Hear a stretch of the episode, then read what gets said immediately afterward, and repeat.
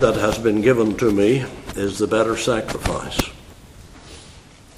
And in this chapter 9, which has been very clearly and with proper emphasis and reverence read to us, contains the verse 23 and there we read, It was therefore necessary that the pattern of things in the heavens should be purified with these, but the heavenly things themselves with better sacrifices than these. I'm given to understand that the Greek word that lies beneath our English word sacrifices there is in the singular. So we're looking at the, the sacrifice the better sacrifice, we're looking at Calvary. Now, I want to take as my text the verse 12 of chapter 9 of Hebrews, where we read, Neither by the blood of goats and calves, but by his own blood he entered in once into the holy place, having obtained eternal redemption for us. The word better that I read to you a moment or two ago in the verse uh, 23 carries the meaning of more excellent. It stems from a word that means strength or power. And Calvary is the excellent, all powerful sacrifice whereby the redeemed of God were delivered for all eternity from the consequences of their sin. Calvary's sacrifice, I'd like to make just a couple of comments by way of introduction. Calvary's sacrifice was fitted. Look at the verse 9 of this chapter 9. And there we read, which was a figure for the time then present in which were offered both gifts and sacrifices that could not make him that did the service perfect as pertaining to the conscience. The sacrifices of the Old Testament, and I do remember a discussion with a very dear friend of mine, but who had been brought up amongst the brethren, and they had a dispensational view of Old Testament sacrifices. But I remember having a discussion just after breakfast when devotions were taking place around the table, and I had heard him in his prayers speak in such a fashion as to indicate he believed that the blood of the Levitical sacrifices paid for the sins of the Old Testament saints. And I wasn't quite sure that I had picked him up right on this, and I, I mentioned this, and I said, you know, those sacrifices paid for no sins, made no atonement. The virtue of those sacrifices was uh, that God ordained them. God ordained them as a means of teaching his people that it was by sacrifice that sins would be cleansed away, and also that they were representative. They presented a picture of the coming one who would, by his death, pay for all sins. And there was virtue, I suppose, in the giving of the, the making of the sacrifices, in so much as it was an obedience to God. And when you obey God and do what He requires of you, there's a blessing. And there would have been, therefore, a blessing upon those who brought the Old Testament sacrifices in faith, believing that they pictured the one who would come one day. But my dear friend was, well, became very irate at the very idea that I did not understand that the blood shed at the altars of Israel in years gone by atoned for the sins of Israel. And it got so hot that, and I was young at the time and I didn't feel it proper, and he was a, an elderly gentleman. I didn't feel it proper that I took the matter too far. I registered with him what I thought was right and how he, I thought he was wrong, and then I let it be. But I just want to emphasize that the Bible teaches that no man got into heaven as a result of the blood of a bullock or a ram or a, a natural lamb. No, they were but pictures. But the Calvary was the sacrifice. It met all the requirements of the needs of the sinner. It was fitted, it fitted the need of the sinner. It was functional. As I say, it did all that was required, all that the Old Testament sacrifices hinted at, suggested, pictured, represented. Calvary performed all those that were all the, the functions that were represented in the types, performed those to the very fullness. And also, I'd say that Calvary sacrifice was fruitful. Verse 12 tells us, and that's our text neither by the blood of goats and calves, but by his own blood he entered in once into the holy place, having obtained, having obtained eternal redemption for us. There comes fruit from that tree and the fruit of Calvary's tree, the place of Christ's suffering and bloodshed, was the obtaining of eternal redemption for us. That's the way of salvation. I was showing Mr. Toms um, yesterday a video sent to me by a, a, young Free Presbyterian minister who comes from England and who was back in England joining with his family to protest against the idolatry of Walsingham. And he did a very good video. You heard him preaching somewhat. Uh, all these fools that were marching along in granny nightgowns and looking entirely hypocritical all their, their pious poses. And I hate popery. I was brought up in the midst of it. I have seen what it, what it represents. I know its spirit. It is not the spirit that is presented in the smiling faces of the cardinals and the archbishops and the sweet honeyed words that they speak, and with which many English people are beguiled. I know popery for what it is a system of murder and terror and wickedness and defiance against God.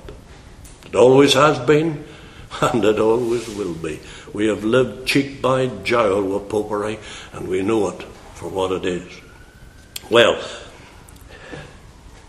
as I showed the video to Mr. Toms, uh, you could hear in the background this young preacher Daniel Henderson was his name, crying out, crying out. What is the means of atonement? What is the sacrifice that saves us from sin? The people all there, they thought what they were doing was, was paying for their sins, their candle carrying, their singing, their bead counting, and their incense containers swinging and smoking. And all was a means, they thought, of obtaining salvation. All it is is a blasphemy that God hates. God hates. Because it's an alternative. It's put in the place of what Jesus did at Calvary. Oh, it's only from Calvary that there flows eternal redemption. Now, I want to consider some matters about Calvary's sacrifice and to try and emphasize what it is that makes it a better and a more excellent sacrifice than all of the Old Testament types and shadows. Why is it the better sacrifice? Well, the first point I'd like to leave with you, and I do trust that God will bless you and open our hearts and minds to these truths and and cause them just to bubble up like a fountain within our souls and refresh us. The Saviour's sacrifice was most glorious. Most glorious. And my basis for saying that is this. First of all, it must have been most glorious because of the many representations and types of it that God presented to his people in Old Testament times. Think about it. One animal sacrifice was not enough to present a picture, a full picture, of the glorious salvation that Christ would work out at Calvary's cross. But instead, as we read the Old Testament, we see such a catalogue of pictures. Children love pictures. I suppose we all love pictures. That's why the Bible is for children, because it's a picture book God has printed, God has authored, written. And it, it's, it's full of pictures. Pictures of Christ, particularly Christ at Calvary. There were animals aplenty that were used to teach the Jews about Calvary. Animals aplenty. Different kinds of animals, all of which had specific requirements that had to be fulfilled. I'm not, I can't go, into all details of those things other than to point it out and trust that the Lord will lead you in your own thoughts into a consideration of these things the lamb, the kids, the bullocks, the heifers, all with specific marks that represented Calvary. Because no one animal, no matter how perfect and without imperfections that animal was, it couldn't reflect all the beauties and glories of Calvary. So God has this tremendous variety of animals that employed. But not only that, there are numerous pictures presented in the Bible amongst the people of God that sets forth Calvary. Again, I just couldn't go into it all, but we have men who were in themselves, by the grace of God, I have to say, by the grace of God, because the grace of God at work in you, Christian, will produce a likeness to Christ. And if people don't see something of the Lord Jesus in you, then you need to think about that. You need to think about that. From the moment you're saved, you bear the image of the heavenly. You're born again from heaven. And as we have all at some time or other gazed into the little face of a newborn, and the process begins. Oh, I think she or he is like mommy, like daddy. Oh, no, I can see the old granda there and all the rest of it. Well, from the moment we're born, there should be a likeness of Christ. And we should grow in grace and in the likeness of the Lord, of the Lord Jesus. And there is recorded in the scriptures incidents involving men like Moses. Moses actually was led by the Holy Ghost to speak of the Lord Jesus as a man like him. That, that, that, that's an enviable statement to be able to make honestly and humbly. What a, what a, an honor was bestowed upon Moses when he, by the Holy Ghost, was able to say to, to the people of Israel, There will come a man, one day he will rise like me. And I think specifically he was referring to his own teaching ministry, etc., etc. But there was reflected in Moses a picture of the Lord Jesus.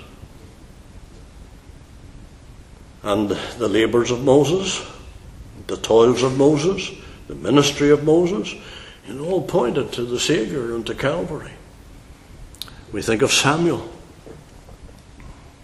Again, a man in whom was seen the grace of God. I love that, that incident when he offers the lamb. And as soon as he begins to offer the lamb, the Philistines began to mount an attack. And that has ever been the case, men and women. Wherever there's a people who begin to exalt the lamb, a people who begin to look to Calvary, a people who begin to proclaim that Calvary is all sufficient, the Philistine will attack. The Philistine will attack. We think of David.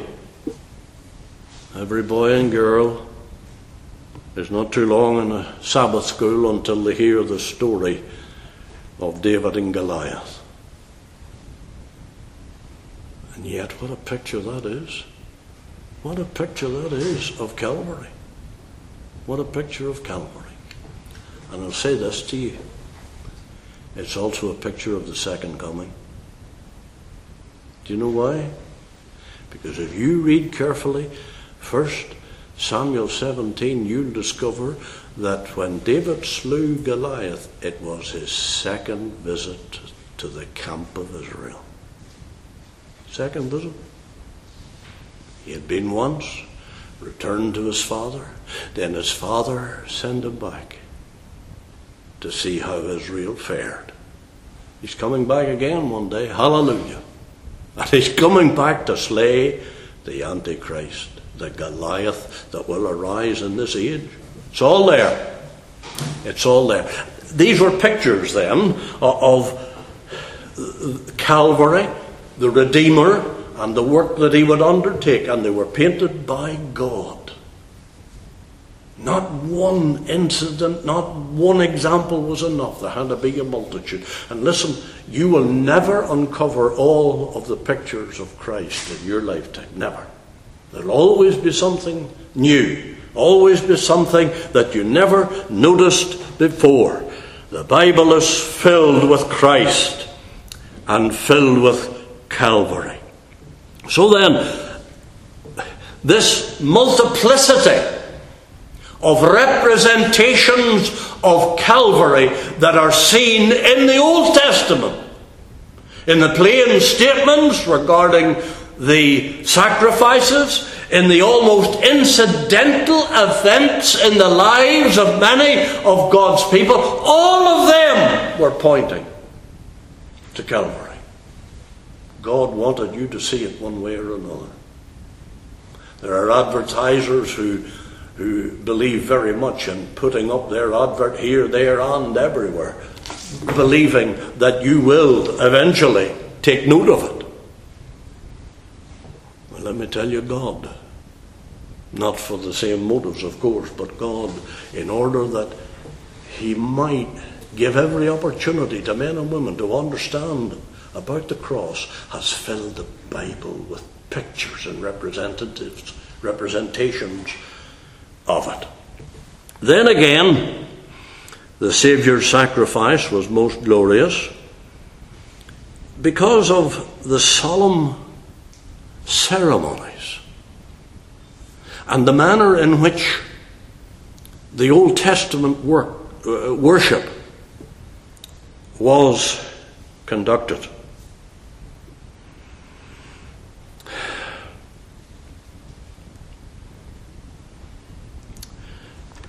I'm sure foolishly there are times when we read the Old Testament instructions given by Moses, when the Mosaic uh, period was introduced and the Mosaic worship began. I'm sure there are times we have said to ourselves, how could Aaron remember all the things he had to do? I've said that. Think of the washings. Think of the garments he had to put on and put on in a certain order and take off again. Never, never just leave them on. Then think of what was involved in the actual sacrifices. Think of what was involved in the Day of Atonement. So important were they, a death sentence hung over anyone who did it improperly. All of these things, brethren and sisters, underline, underscore how glorious an event was Calvary. How glorious an event. We think of the incident with Uzzah. First Chronicles chapter 13, verses 9 and 10. Do you remember Uzzah? Transporting the ark, putting it on very improperly, putting it on an ice cart. That's what the Philistines had also thought. That's the way they thought the ark should be. And they were in fear of the ark because of their experiences. I'll let you look it up for yourself. But they were in fear of the ark, and they saw that uh, there was a need for them to act with reverence toward it. And so they did, as man's thoughts guided them, they said, We'll, we'll, we'll put it on a new card, one that hasn't been put to any other use. That's, that would appear to be the right thing. And Uzzah did something similar. Man's thinking. Listen to me. There is no place in the worship of God for man's thinking. No place. The professing church today is filled, filled, from you go through the door until you go out with man's innovations. Man's innovations. Oh, I think it would be a good idea if instead of singing those old hymns, why, why don't we have some nice jolly choruses written in the modern mode? The hymns we sing, in which I believe God is honoured, are hymns usually born in days of revival. Hymns that God is honoured. But any light, frivolous nonsense that springs from man's notions in the same fountain as the new cart came. No, we're not allowed to innovate. We're to do only what God says. Uzzah, and he was a good man. I want to say this. He was a good man. We'll see him in heaven. I believe that. He was a good man, a kind man, dare I say, a godly man. And when the Ark of the Covenant shook on the cart, he was anxious for it, and he put forth his hands to hold it in a loving fashion. But it's wrong, even out of love, to do that which is contrary to God's law. And, and I paid the price, David was angry. You know, David. You read about it, David was angry. Why did this happen? It happened, David, because you organised the removal of the ark contrary to God's law. The next time, when they got back to doing it, the Levites were there to carry it, as God had ordained. Oh, how we need a reformation among the professing people of God and a getting back to the Bible and a throwing out of all these things that have come in in recent times. Scandalous, wicked things that offend the God of heaven. But the solemn nature of the Old Testament worship, emphasizing the fact that the high priest, if he, if he transgressed any of the requirements, God struck him dead serves to underline for us what a glorious, glorious sacrifice was represented by all the sacrifices and, uh, and the ordinances and the activities of the Old Testament priesthood. Oh, we must never speak casually. We must never treat casually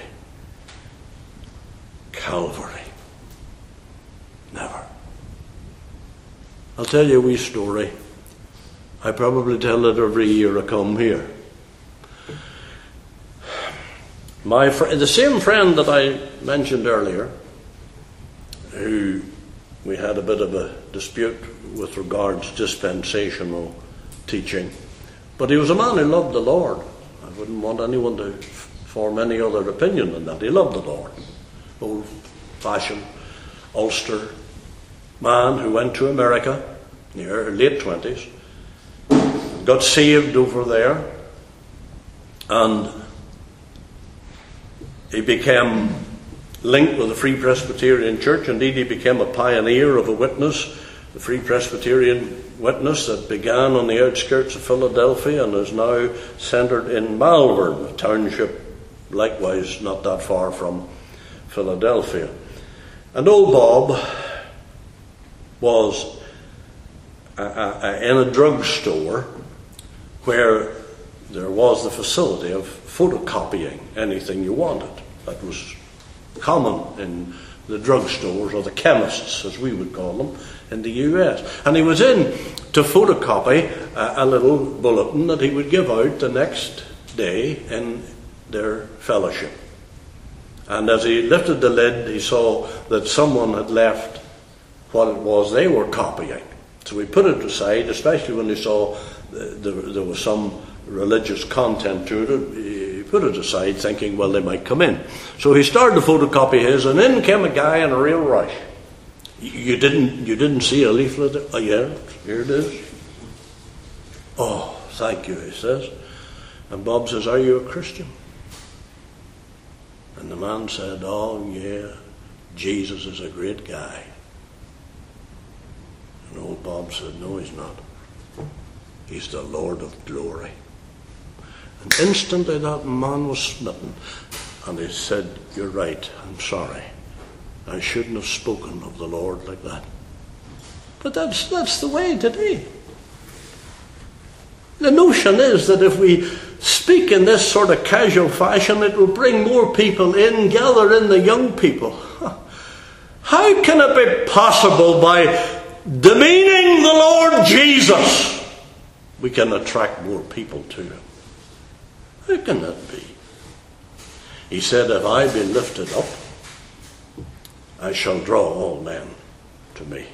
No, we must not in any way move from the holy observance and reverence for the worship of God because we are dealing with something of great glory.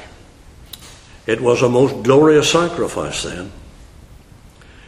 You will see the impact that God wanted the Old Testament sacrifices to have upon the people in that they were brought constantly before the people. Every day started with a sacrifice and continued and concluded with the sacrifice. There were monthly markings of sacrifices. There was a period in the autumn time of the year you read about it in uh, Numbers chapter 29, when day after day there was not a sacrifice, but numerous sacrifices, all of which was an underlining and an underscoring and an impressing upon his people the glorious nature of what it was the Messiah would suffer and endure when he would come in his day. These types, these sacrifices ordained of God, were absolutely central to the life of Israel. I mentioned every day, every year, every month, every day. They were brought before the people. After I got saved, I, I, I hadn't a gospel background. I, all the hymns that I began to learn were all new to me. And I remember singing so often to myself, heading to work, walking to work. I had lost my driving license through being drunk in charge of a vehicle just about six months before I was converted. So I was walking. And one hymn that I sung and sung with joy was Jesus, keep me near the cross. There, a precious fountain. Free to all! Free to all. And that's what God wants. That's illustrated for us in the whole pattern of the Old Testament sacrifices and the rituals God ordained by which he was to be worshipped. Let me t- take you to a second point.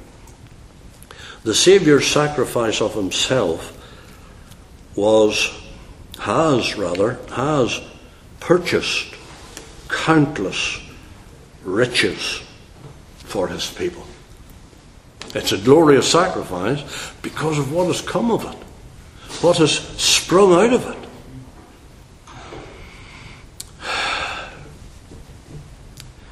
Exodus 12 and the verses 7 and 8, one, one of those pictures I was talking about. And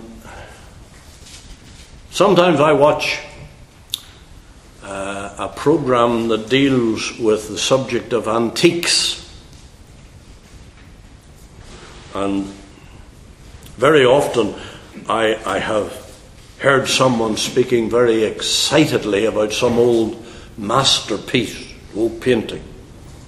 And they'll say, Did, do you see that? Did, did you notice that? And, and look down here. And they're pointing out all the little faces and figures and features and that you wouldn't really take in and notice at the first glance. And it's only when you stand, and maybe that's why in art galleries you do feel find people standing before masterpieces. I'm not talking about those things with representations of eyes where ears ought to be and all the rest of it. No, I'm talking about masterpieces. People do stand because there's so much there to be noticed.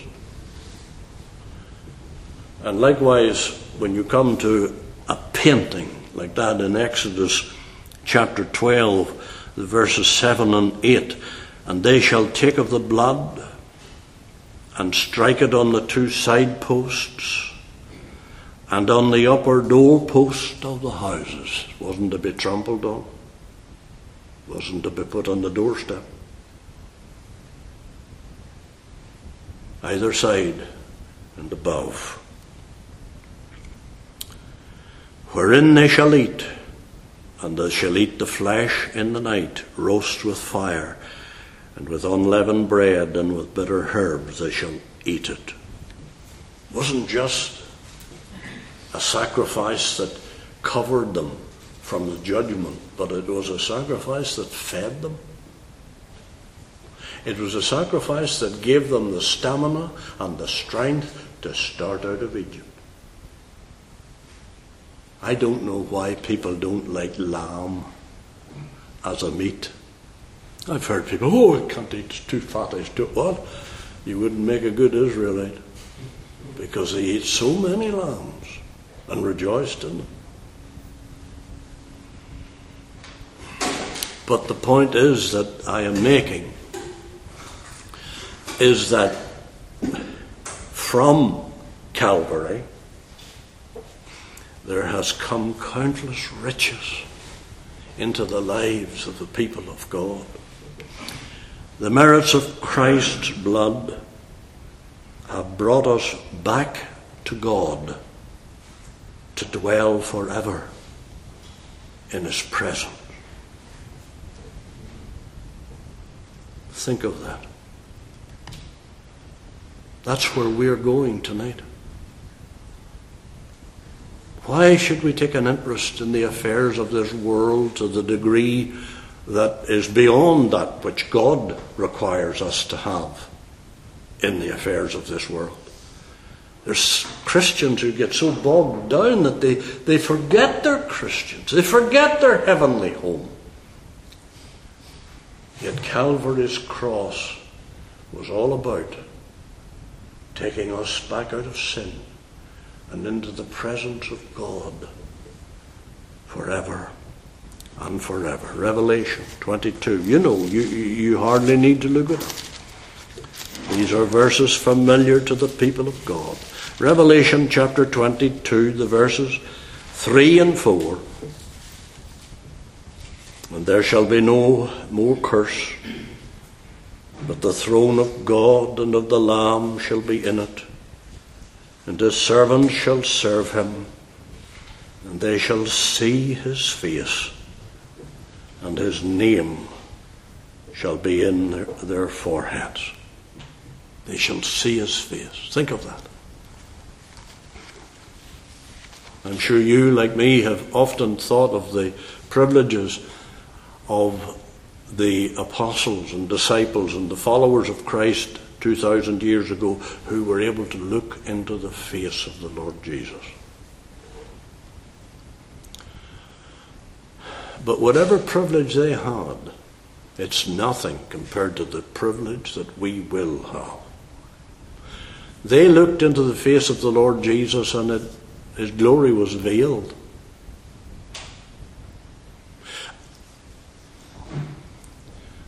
And we cannot look in honesty. We always look with prejudice. We look at things and we don't see what someone else looking at the same thing sees because our eyes are prejudiced, biased. And I'm sure that the, those people who looked at the Lord Jesus did not see him as he was and ought to have been seen. I'll tell you, Mr. and Mrs. Toms and my wife and I and uh, Dr. John Douglas went on a little visit to Israel. Seems an age ago, although what we saw there has lived on. And it brought back to me how in the 80s I went to Israel. It was more of a political visit, but we were able to take in some of the scriptural sites, and we, uh, that included the tomb of the Lord Jesus. And you know, when I went to the tomb, I expected to sense something, feel something, to be awed by it all. And I was shocked that I didn't. I looked in and I saw just a, a, cave hewn out of the rock, a place where a body was laid. And I didn't feel what I thought I would feel, what I thought I should feel. And it puzzled me, and I prayed and talked to the Lord about it, even as we continued walking around the garden. And the Lord said that while we're in this body, we cannot know Him as he is. If there was something to be obtained by way of spiritual blessing in the, the place where the Lord lay, wouldn't the apostles have organized pilgrimages? But they never did. They never did. We know not the Lord after the flesh. But there's a day coming when we shall see him face to face. What a glorious thing. What a glorious thing. And that's all because of Calvary. When we look at the Lord of glory, we will be so conscious. I am looking and seeing the fruits of my Saviour's dying. Again, the merits of Christ's blood has brought us before God to rejoice. Calvary brought joy into our lives. That's why I pity Roman Catholics. I, I said I hated popery. I don't hate Roman Catholics. I live amongst them. I see them every day. And I grieve for them. Because they, they are very diligent in practicing all the rituals of their church in the hope it's going to do something for them. But there's not a mark of happiness on their face. Not a mark. What's the feature of Ireland? What's the feature? Céilí. And the boys fiddling in a pub and drinking. That's, that's Ireland. And every American president, brother, that ever come here has gone down south to take part in such follies. That's because there's no joy in their religion. They've got to make it. All the, the top singing stars, and uh, stars is hardly the right word, but we'll employ it. All the top singers in Ireland are all Romanists. That's, that's the, the atmosphere they are brought up in from the very day. They're in dancing and singing and playing fiddles and all the rest of it. Because there's no joy in their religion. No joy. You look at that video that I mentioned, all those boys heading, uh, and their, their Church of England, supposed to be Protestants. And they're all going into the shrine and going through whatever rituals they feel are proper, and they're the most miserable bunch. And I'll guarantee that if you saw them after all the rituals are over, they're in the local pub.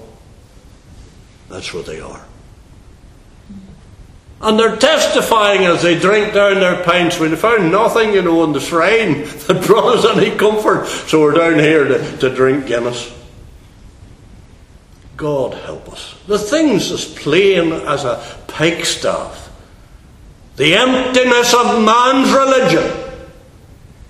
Whereas the joy that has come to us from Calvary.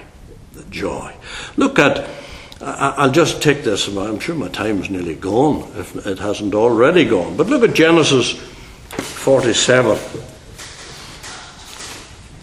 And here's one of the pictures, I might say, that I made reference to or indicated exists in the Bible. Genesis 47 and the verse 7. And Joseph brought in Jacob before his father and set him before Pharaoh. Now, I don't need to emphasize to you that Jacob was a very happy man on that day. He had been grieving for his son Joseph for years, thinking him dead. Then came the news Joseph is alive. And that was good. But not only was Joseph alive, but he was the ruler in Egypt. And what's more, he's going to provide for Jacob and all his family out of the fullness and riches of Egypt come down. So this was a happy day for old Jacob. He's brought in by Joseph and presented to Pharaoh. It's a wonderful picture, dear child of God, of what's going to happen to you one day. The Lord Jesus will take us by the hand and present us to the Father.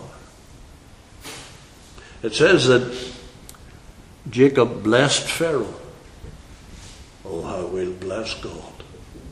on that day. I will bless him for having loved us from all eternity, for having sent his Son to die for us at the cross, for pouring out his Holy Spirit by, by which the benefits of the cross were bestowed upon us and we were strengthened and enabled and guided and brought to heaven. One day, there's a day when you will be presented to the Father. And it's all because of Calvary. It's all because of Calvary. Let me go a little further and say that the merits of Christ's blood has raised us up to reign with the Lord.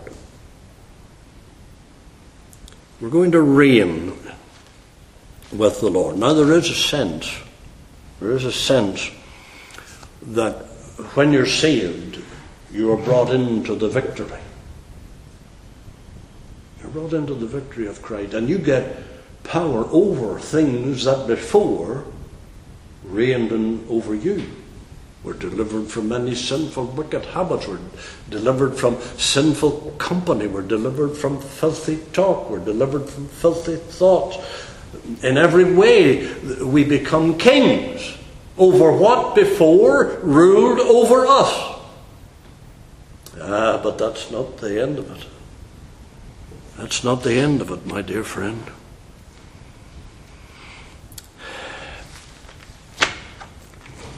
In the Old Testament, in Samuel chapter 2, we have the prayer of a wonderful lady. And let me say what I've often said in England let ladies pray. Don't let anyone stop you praying. Pray correctly, of course. Pray scripturally and biblically. But God has been pleased to write down the prayers of many women. And they have been a source of, of joy and comfort and encouragement. And I love the, the prayer of Hannah. You know, there's some ladies I'm really looking forward to meeting in heaven. I've admired them, they've been a help to me. They have set forth the glories and the virtues and the benefits of the Saviour time and time again. And this lady here, Hannah, is one of them. It, says here in 1 Samuel chapter 2, verse 1 And Hannah prayed. Hannah prayed. Now it's worthwhile reading all that prayer, but I leave you to do that. But she says in the verse 8 concerning the Lord, well, look at verse 7 The Lord maketh poor and maketh rich he bringeth low and lifteth up. He raiseth up the poor out of the dust and lifteth up the beggar from the dunghill to set them among princes and to make them inherit the throne of glory. What a theologian Hannah was. What a knowledge of God's purpose she had. And God has recorded her thoughts that we might learn. And dear friend, she saw that God took the lowest and the nobodies and the nothings, and He raised them up to make them inherit the throne of glory. The throne of glory. There used to be an old modern song that was on the go when I first was saved. Lord, build me a cabin in the corner of glory land. And rightly we rose up against that and said, What? I'm not going to be in a cabin in the corner of glory land. I'm going to occupy the throne of glory. The throne of glory. There's a humility, you know, that's entirely of the flesh and is anything but humility. And that's what lies at the heart of that silly song. No, there's no pride involved in us expecting to obtain and receive what God has ordained for us, even when that is a throne of glory. I'll press on with one more point on, on this heading. The merits of Christ's blood will raise us up in his likeness. I never miss an opportunity to have a go at ladies in makeup. There was an old preacher in America who used to say to those who advocated the use of makeup, if the barn door needs painting, then paint it. Which was very flattering to any lady who was promoting the cause of makeup. For he was saying, All right, looking at you, you look like a barn door, and you could probably benefit from a coat of paint. But it's a worldly fashion. It's a worldly. The only woman in the Bible that employed it was a vile, vile woman Jezebel, a vile woman. And the only other reference to it, if I'm not mistaken, was in the book of Jeremiah, where God says, I don't care how you paint your face, you'll never be reconciled to me because of your sin. But here's the point the merits of Christ's blood at Calvary is going to raise us out of the dust should we die before the Lord returns. But if we're alive when He returns, we're going to be instantly changed. And we're going to be instantly changed to look like Him. To look like Him. Psalm 17, verse 15 As for me, I will behold thy face in righteousness. I shall be satisfied when I awake with thy likeness. That should be the desire of us all, and I'm sure if you're saved tonight, that is the desire of, your, uh, uh, of you. We would be like Jesus, says the hymn. We desire to be like God. We've often prayed, we've often prayed, Lord, make me more like Thee. Make me more like Thee. In the first epistle of John, you find the same truth set forth. My memory is not what it used to be, and I always launch forth in a, a step of faith when I start looking for verses that I used to know uh, very well. Verse uh, chapter three of First John: Behold, what manner of love the Father hath bestowed upon us, that we should be called the sons of God. Therefore the world knoweth us not, because it knew Him not. Beloved, now are we the sons of God, and it doth not yet appear what we shall be, but we shall know that when He shall appear, we shall be like Him we shall be like him. Like him morally, but I also believe we'll bear a likeness to his form and his beauty. Second Corinthians chapter 3 in the verse 18. But we all, there's a verse I, I have loved from my earliest days as a Christian when I first came upon it.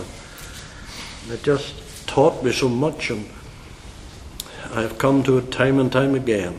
2 Corinthians 3:18 but we all with open face beholding as in a glass that's what the bible is it's a mirror it reflects the lord as in a glass the glory of the lord are changed into the same image from glory to glory that's what happens when you read your bible you see christ and you're made to be like him it's called sanctification. Changed into the same image from glory to glory, even as by the Spirit of the Lord. God send His Spirit amongst us in power again, producing Christ likeness in our lives. Have one point, and I'll, I'll try to be brief on this one, one final one. Eternity for the believer entails the enjoying of the riches of the cross.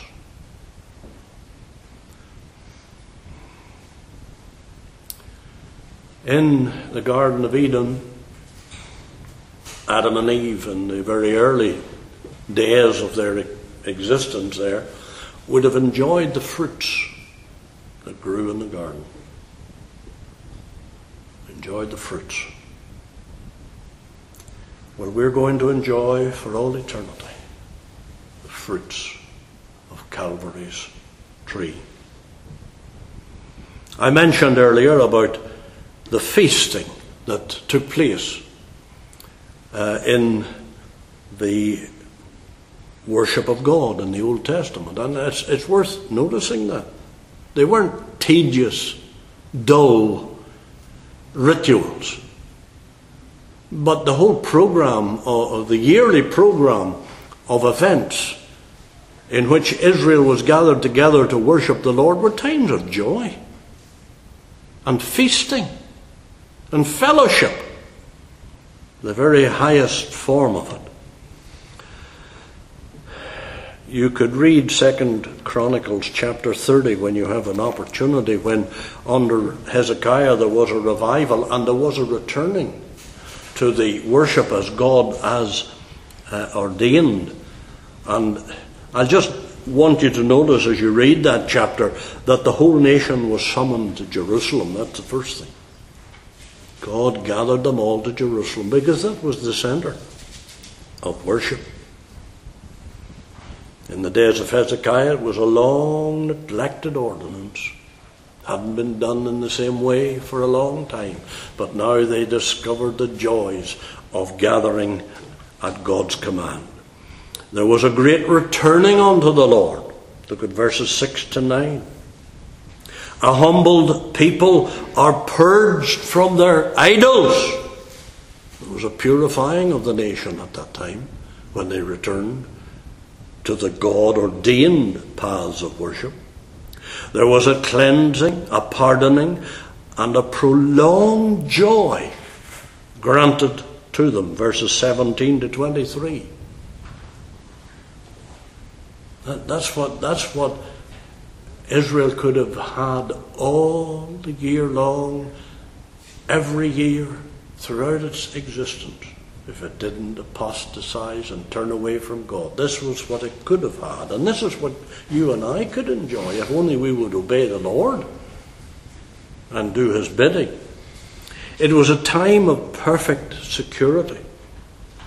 Because in Exodus chapter 34, the verses 23 and 24, God, when He ordained the times of gathering for feasts, He said to Israel, When you're gathered, and all the men are gathered in the feast, there'll not be an enemy will even think of attacking you. I'll remove from his mind any spirit of animosity. I'll keep you in perfect peace. Exodus the chapter 34, verses 23 to 24. There's a lot there for a nation to learn, isn't there? You obey God, God will look after you. That's the truth. That's the truth. Time of perfect security. They feasted upon the king's provisions. Much of what they ate, Hezekiah provided. Verses 24 to 27. Now, this is a Sovereign Grace Advent testimony meeting, and I'm coming to the end. And I want to tell you that that chapter there in Second Chronicles 30 is a picture of what's going to take place, and maybe not too far in the future. The Lord, the King, is going to come back. He's going to gather Israel and they're going to return to the old paths. And they're going to enjoy the bounty that Jesus has provided through his death at the cross. God's not finished. God's not finished with Israel. You only have to turn to the next chapter in Hebrews, and there you will find God repeating the covenant he gave to his people in Jeremiah 31 same terms, same covenant. God hasn't forgotten what He promised Israel, and it's going to come to pass one day. A lot of people threw that out. A lot of people say that God has turned his back on Israel and he's turned to the church. No, that's not how I read the Bible. If God has turned his back on Israel, he has broken his promise, and how can I trust him?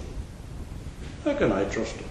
How can I be sure that what I read in the gospel will come to pass if what God promised to Israel all those years ago has been abandoned? No. God will not break his promise. And what is pictured for us in Chronicles there in the chapter 30 is a picture of a future gathering.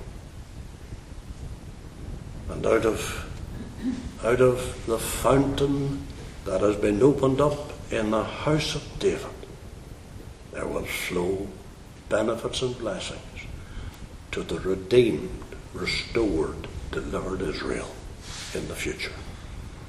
May it please the Lord to bless these few stumbling words to your heart. And may you have drawn nearer to the Lord and may He have drawn nearer to us in our time of fellowship together. Paul, will you lead, please?